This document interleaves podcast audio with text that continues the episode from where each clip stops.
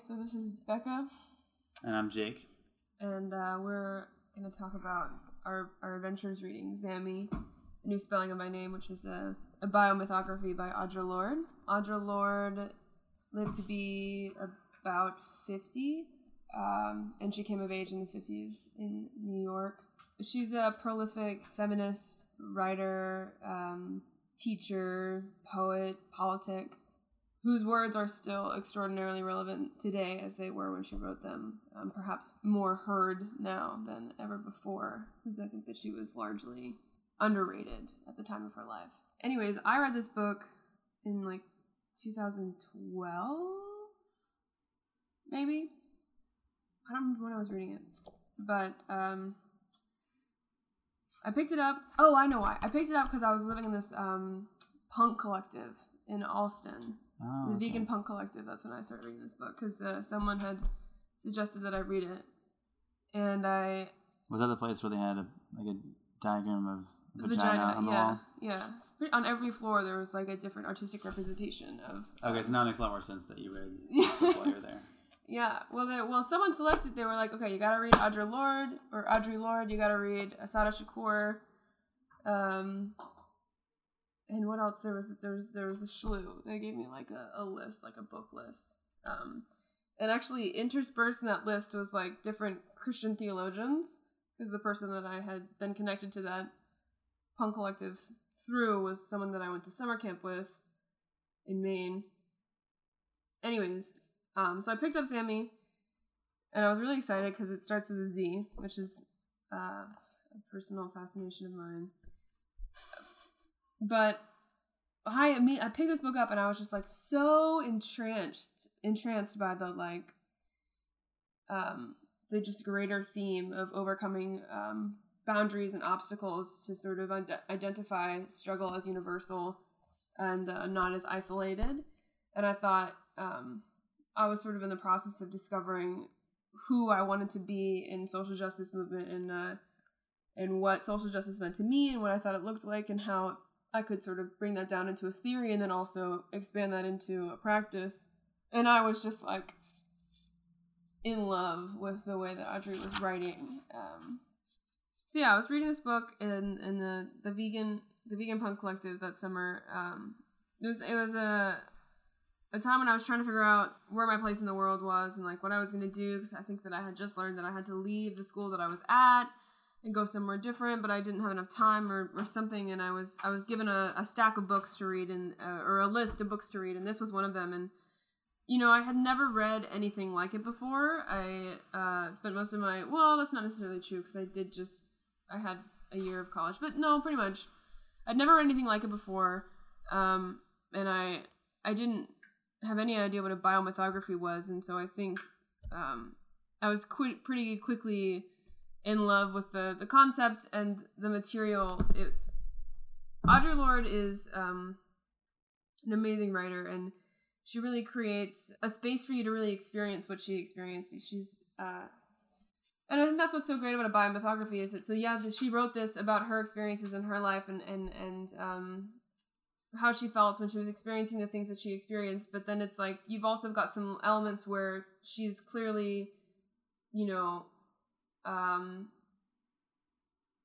creating something new or or not creating something new but like emphasizing or or sort of expanding on the experiences that she had throughout her life. And i think what's great about it is that it's about at, at the end of the day this book is about relationships and it's about her experience with really in relationship to people and in relationship to people that she was close with that she was related to that she worked with you know all these things. And so um within those relationships you sort of see her um, just making everything seem so either flowery or, or deep or just like mystical and, and um, just really beautiful.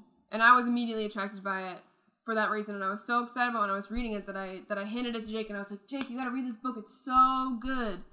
It's about relationships and um and and this woman's life and it's just so powerful and you really have to read it because i think you'll really like it. And and i had just all these great things to say about it. So he did read it. I think he actually read it for a school project, um, a book report, and he he got maybe like a chapter in before he was like, I don't think I can use this for this book report.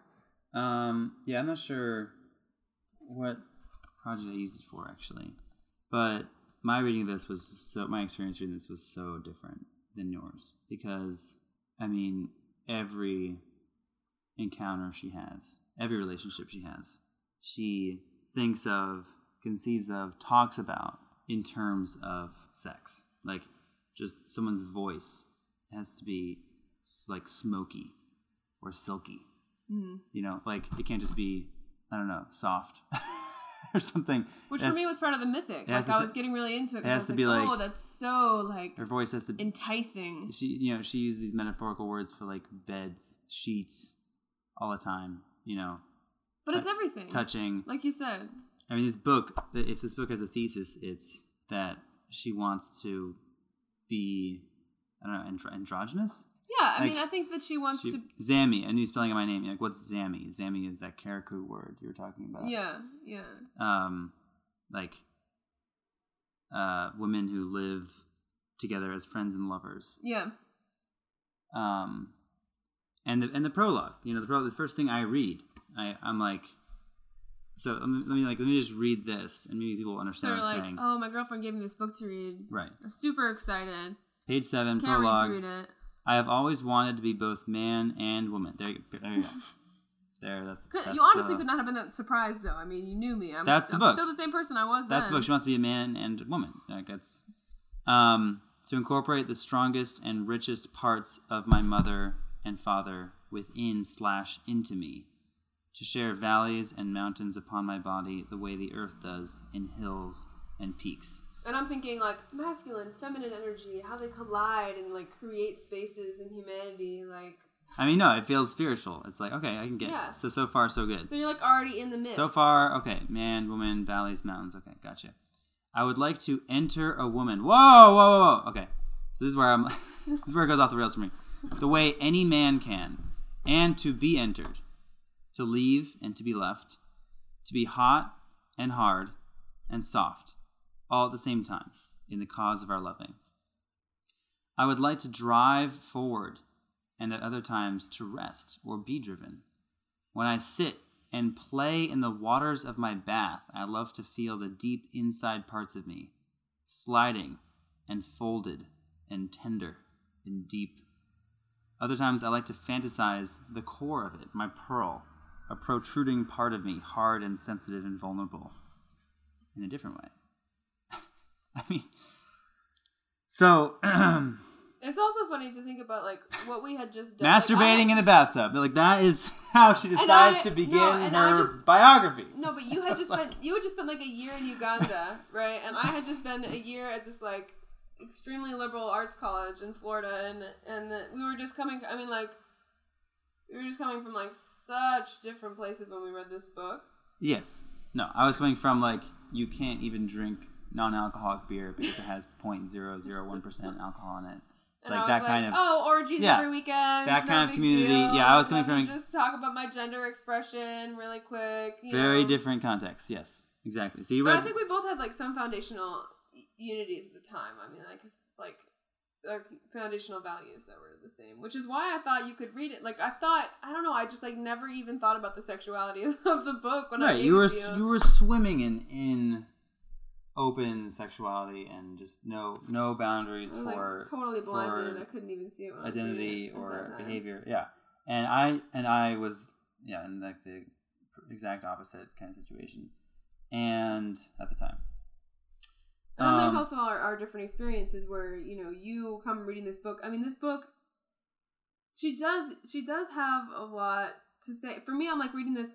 I'm thinking about like like power and pol- like the body politics and like because you know there is like a great deal of power that comes with having a Right. penis, and so like that sort of becomes the representation of the power that's in the society, especially given the context of the time that she's writing this book, which is like sometime in the 50s. So you have to think about like what social structures look like then and how she's like flagrantly disregarding those social structures by writing this like book about women in relationships and and being black and and trying to you know make a te- like make an academic out of herself and a, and she's writing these poetries and these, this poetry and this prose and these essays and she's just like expressing herself in such a way that a lot of people are coming at her, and she writes so openly and so honestly about that experience as um, in this biomythography and, and in her relationships with people and.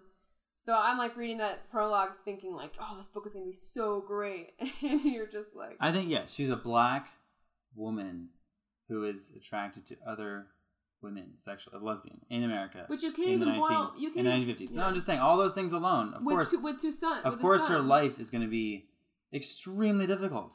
right? I mean, she's like she breaks all of the rules, right? In the like America in the 1950s, just being, 1940s. but just being breaks. Just her being. Just her being. breaks all the rules. So she hasn't even done anything. She's just like living. So so far, so like, so far we agree. yeah, we Okay. agree. Yeah, we agree. So, just her being breaks all the rules. So of Yeah. course her life is so so hard, and I think that she probably would have suffocated if she wasn't so blunt, and not not just blunt. If she wasn't so opposite, if she wasn't so, um, if she didn't embrace the deviance, if Yeah, she didn't because what was embrace her the, choices? Like deny herself, or or just be like, no, this is who I am. I'm unforgiving, un- like unapologetic about it. This is I'm gonna be loud. I'm gonna be aggressive. And I was so like, I was so in, um entranced by that because it seemed like she was just like, this is who I am, and this is how I'm gonna write my story, and this is how I'm gonna talk about my life, and it's gonna be like really like gritty and strong. gritty. you know? Yeah. No, I mean, I, I read this, and She part made of a me, statement though. part of me thinks like, whoa, who is this Audre Lorde lady who masturbates in a bathtub? But the other part of me is thinking, this is not this is not about Audre Lorde so much as it's about all the people who gave her dirty looks, who wouldn't let her into certain social clubs, who wouldn't give her jobs, who made made life way harder for her than it was for them and for others like them. And how that really that just I mean that drives someone to desperation and it drives them to be completely different than those people. So I think that a lot of this overt sexuality can be imputed to the you know the norms of her oppressors basically um, and her trying to react against that. So I get that. Um, that doesn't change how my experience of reading the book.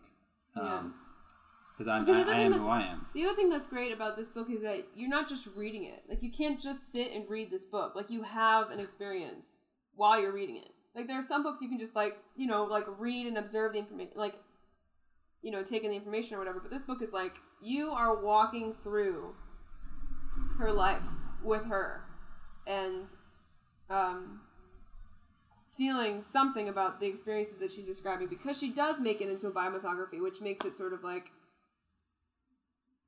you know, It is. It's a biomythography. It's mythology. It's it's her um enchanting her past life with uh with an with an argument with with um how should I say it? Enchanting her past life with a way of seeing, with a hermeneutic um, that that probably wasn't there when she was growing up. It, it's being placed there or whatever by her as a 40 or 50 year old writing this book. right. Um, and it's meant to She help, should- help you understand who she is. But she'll, she'll have episodes in here like as a four year old meeting uh, like a girl on the playground or something, another four year old girl, and it's it's steamy. You know, she like wants to take off this girl's dress and pull down her underwear and touch her innermost parts and like you know, and the girl's name was Tony, which is a boy's name, so it was like it was hot. Yeah, as a, as a four year as a four year old, and maybe that happened. It probably didn't. It probably probably no four year old thinks that I or don't feels know. that. No, because I remember when I was in kindergarten, people would get in trouble for like going behind a bush, or not kindergarten, but like daycare, going behind a bush and like taking their pants off and showing each other. Like that happened. Okay, actually, I had similar experiences. Yeah, no, I get that. That happened. So what is the difference? So what is the difference? I mean, yeah. So like probably something like what we've experienced happened, and she's turning it in, and now she's myth, myth, mythologicalizing, myth, it. Biomotionizing it. Um, no, I think so. But the thing is that the like whenever you read like and then but then like you know there's an episode just a few pages later she's still a little kid i'm not sure how old she is um where she's pounding spices bell peppers onions whatever in a mortar and pestle with her mother in the kitchen. And she's describing this thing as like this whole experience as an undulating like rhythmic sexual experience. Her her, her mother's heavy breathing heavy Yeah. bosoms over the over the you know the, the bowl. Yeah. um yeah.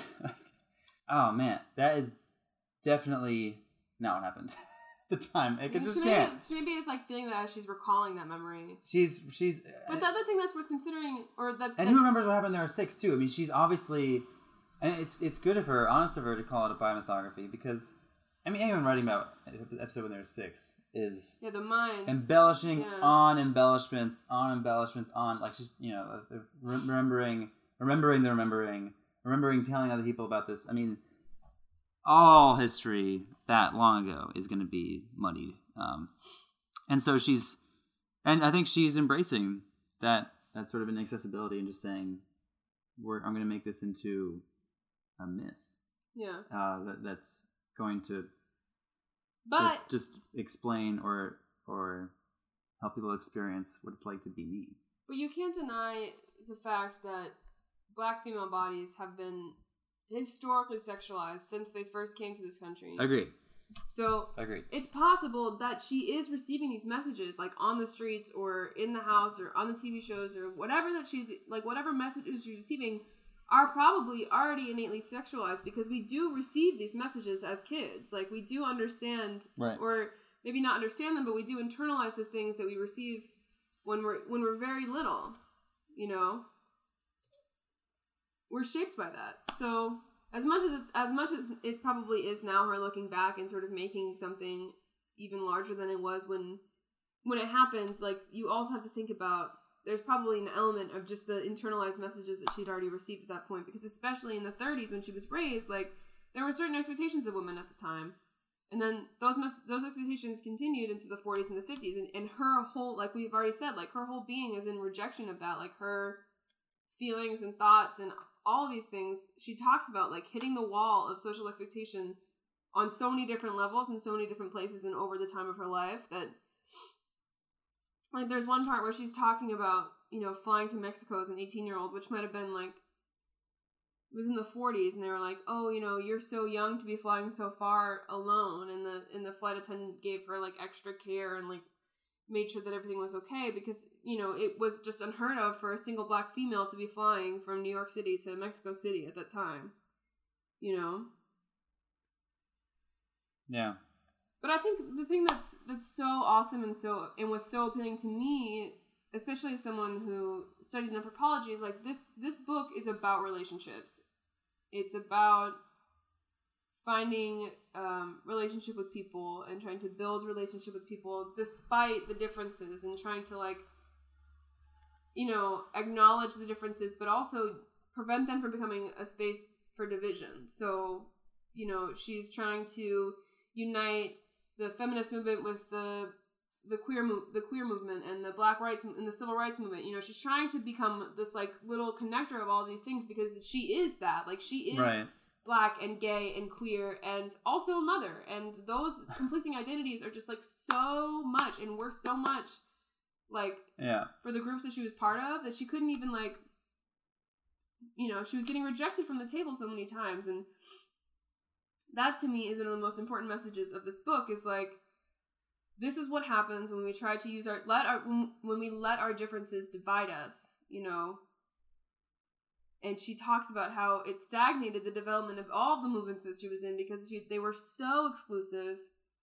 And it it it was like a it fly it flew in the face of of all of the work that the groups are claiming to do. And and she describes like several encounters where she's trying to tell like she gets she gets still get invited to conferences that the feminists like the white feminists are hosting, and she'll be like the one black woman there, and she'll be like, okay, that's fine that you invited me, but I don't want to be your token black person. Like, there has to be more of us here. We have to all sit down at the same table together. And then, even as she does get invited and she is able to speak, she gets like nominally less time than all the white people that are that are speaking at that conference, you know? So it's just so funny to me that like I read this book and I'm thinking, oh, this is such a great book about relationship, and you read this book and you're like, oh man, it's like too much sex in here for me to even finish reading. Well, the se- I mean, the sex is, is obvious. I mean, she's trying to. It's it's central. It's in the title. It's in the prologue. But she's it's part of the politic, the politics. she's trying to. she's she's just trying to question all, no, not all. She's trying to question accepted definitions of identity here. I mean, Mhm. like the part, the part I found the part I was talking about where she's she's pounding the mortar and pestle. You know, she says. And just, just just listen to the words like they're so carefully chosen. After all the ingredients were in the bowl of the mortar, I fetched the pestle and placing it into the bowl, slowly rotated the shaft a few times, working it gently down through all the ingredients to mix them. Only then would I lift the pestle, and with one hand firmly pressed around the carved side of the mortar, caressing the wooden fruit with my aromatic fingers, I thrust sharply downward, feeling the shifting salt and the hard little pellets of garlic right up through the shaft uh, of the wooden pestle. Up again, down, around, and up. So the rhythm began. Thud, push, rub, rotate, up. And she repeats that over and over again. And it's like she's what, what is she what is she doing here? She's saying, I have a penis. I know what it's like to have a penis. I'm going to shove it right in, like mix it around, like. But it's just it's just like as a little kid pounding spices with her mom, and it's like she's she's she's trying to like break the rules, break the boundaries. I can be a man. Um, I can have the same power that men have. I can have the same experiences that men have. Um, and there should be not only should there be nothing to stop me from doing that. That's just the reality. Like I, I'm experiencing masculinity in just pounding spices, and you know, I mean, if you if you read this and don't like the sexuality is just bleeding through the words, you know, you're you're, you're definitely missing something. That's what she's trying to do. Um,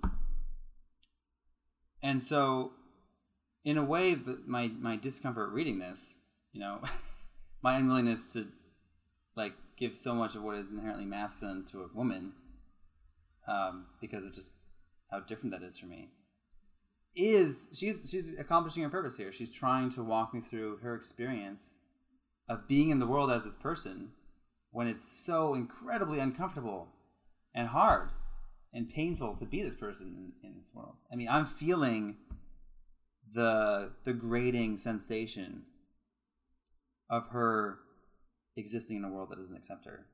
Just read this, Hmm. um, because I'm I am that world. I'm the white, you know, straight male who is uncomfortable with this kind of uh, sensation, this experience, whatever. Um, and yeah, I mean that's what she's trying to do. I mean the the fact that I I didn't finish it is sort of a testament to how well she did her job. I'm like I can't live this life; it's too hard. This life sucks. Yeah. Um. so yeah. Anyway, that's that's one one way to think about it. Well, I think another, I mean, with- just with that specific imagery, like, that is sort of her experience, like the grinding, you know, the daily grinding. Like, in a lot of ways, it is like if you use the penis as a representation for, for men or just like for power and for the oppressors, like, she's the spices, you know? Like, she's just being ground, like, coarsely ground. well, like, the woman is the woman is the the bowl. The bowl, What's in the right? bowl? Yeah. Yeah, right? She's So, like, I can pound that.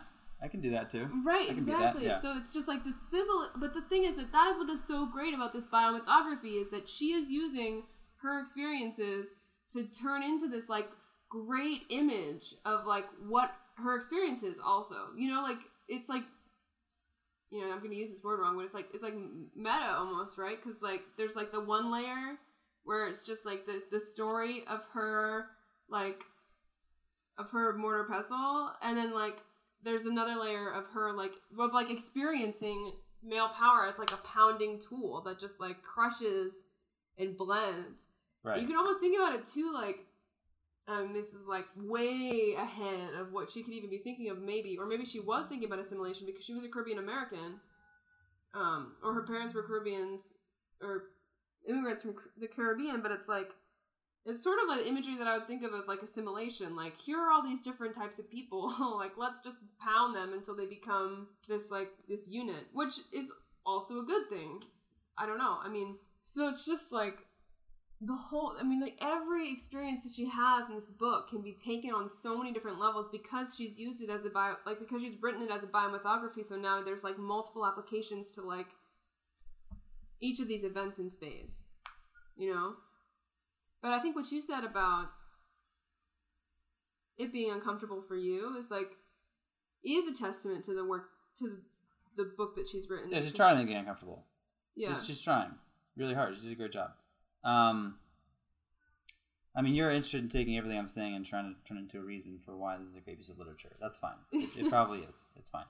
Um, I would I wouldn't give it to like a kid to read for like like a like a 12 year old birthday. Like here you go. Read. I would not do that. Maybe you would. i would do it for Um, like an like 18 year old Yeah, I would do it for yeah. That's definitely an age. Yeah, age is appropriate. Um, there's something that she says in this book, and that she said maybe it's, maybe it's not in this book, but she says it um, often, and it's associated with her, which is that you can't use the master's tools to dismantle the master's house. Um, and it's interesting because I, I think I, I think what she means by that, the master's tools are hegemony and exclusion hmm and oppression. And I think she was saying that to all the white feminists who were meeting together to consolidate their power over and against men and male power, Yeah. but they were doing it as white women. And so black women couldn't really be at the table, like you were just saying. Um, when black activists get together or gay activists get together, it's like you can't even be part of that club or that movement or that cause unless you're also black or gay or white or whatever it is. And she's saying that won't work. Uh, we're just you're just becoming the master. You're just living in the same house, and you're just usurping the master's place. But nothing's changed. Um, and I think the I don't want to say overt. That's like an understatement. The pervasive sexuality in here, the the way sexuality is part of every experience, not just encounter, everything she does is sexual, and so it's almost it's almost like Freudian, you know, like everything can be reduced to sexuality, everything can be explained that way.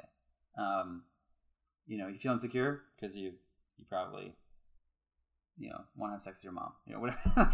it's like she uh she's doing something similar here, and I think that's also kind of throwing out one of the master's tools for her. Like Right. Because sex For- is so silenced for the, the- time that she's writing. for the waspy world, you know, for the white male, straight, Protestant, whatever world, um, mainstream America, yeah, sex is this like Almost shameful thing. Nobody talks about it. well, or you could say a holy thing, you know, a precious thing that is the most intimate thing you can do. And But I don't think that at that time it was like- that way. I think it was like a shame thing. The 50s, come on, this for is like for everyone. You're just saying that not time for everyone, but at general, that at that time, sex was a shame thing. I think What for all six billion people in the world? No, I think generally like Americans were not talking about sex openly at the time, and it was sort of used as a power. Anyways, I think there probably were many Americans who were. I mean, well, you know, yeah, I mean, and, and it depends what you mean by open. Sure. open. Um, but she was she was saying the way that the way that um, sexuality is so first of all so rigidly defined and also so private needs to be changed. Like I'm just gonna break break that box wide open. Everything will be sexual and it'll be very fluid. And so it's like a direct opposition to what people were. yeah, and so yeah, Um, yeah, and, and, and me also. I'm, Yeah. you know, I'm reading this going, you know, when I pound when I pound spices, it's not really sexual. um, it's it's like I don't get I don't get aroused from herbs. Um, and it's like I mean I guess it depends on the herb, but um, Yeah, it could be an aphrodisiac. s- sexuality is one part of my identity, and for her it's everything. And for her it's everything because I think it was it kind of had to be for her to like like again, so she wouldn't suffocate. Um, but that that's just something on a philosophical level that seems like she she threw out one of the tools that you need to build a house, to build a society. If everyone was you know if everyone was like this, like if everyone was Zami, she's it's almost like she's saying there could be some world, some utopia in which it's just a bunch of women loving and having sex and being friends and, But you can see how that's like her pounding reacting. spices together. It's exactly, it's exactly, it's exactly what you're Right, saying. It's right. Like her responding to her experiences. there's some world that can be like that.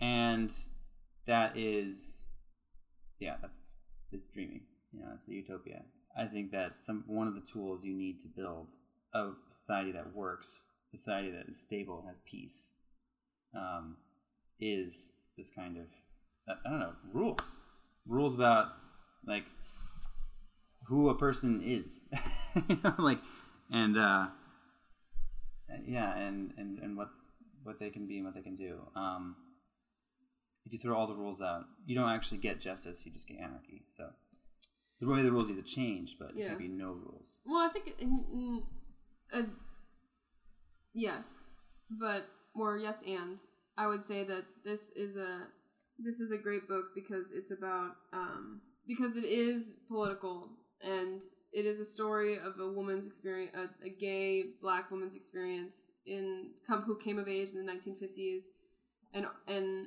her that's her story of of that experience of living in New York at the time and and all of the relationships that she had. And i think that it's great because it's so political and it's so important and it's so aggressive and because it really gives space for people to feel like to find themselves in the story and to find their space. I think that i when i i really identify with with being told that i can't sit at a table for actually the exact opposite reasons but she can't sit at the table. And it's not like i want to be a leader of any movements or or anything. I just want to be there and i want to help and move with people and, and live with people and live in the kind of relationships and communities that she creates and the in the sort of movement that she's trying to to to start among the different movements that were happening. And i think i'm really empowered and challenged when i when i whenever i read audre lorde because i identify with her message of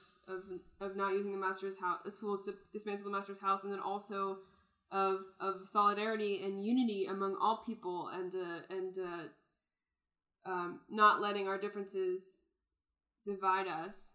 Um, but letting them be part of like definitely acknowledging them and letting them be part of who we are but not letting them uh, she says um, it shouldn't be divide and conquer it should be define and something i can't remember the exact quote but she says something really poignant audrey says something very similar I forget what it is too. does it define and empower It's not like that. Yeah. So one of in the in uh, Sister Outsider, Audrey Lorde is quoted saying, um, "Divide and conquer must become define and empower." And I think that that is something that is like very true to social justice or movements or human justice movements or whatever you want to call it. Like we can only move forward and change and grow together. And I think above and beyond all the other messages and ideas and theories and, and things that are discussed and and explored in Zami, a new spelling of my name, like unity is one of the most pervasive or important themes. Like, yes, she's using sex as a political statement about her experience growing up in the 50s. And yes, she's talking about being queer and black and gay and a mother and having a son and all these things, which are very important topics. But I think the most important thing that I took away from this book when I read it was that, like, above above all else, it's important for us to work together to move forward. Um, and I think that her life is is one that's full of tragedy and and love and heartbreak and harm and hope and all these things that just make for an excellent uh, read and and I think that it's absolutely wonderful that she's done it in a in a that she did it in biomythography. So it's one of it's one of the books that I recommend to people most frequently because it's just very poignant to me. I think that does it for this episode of Book Swap.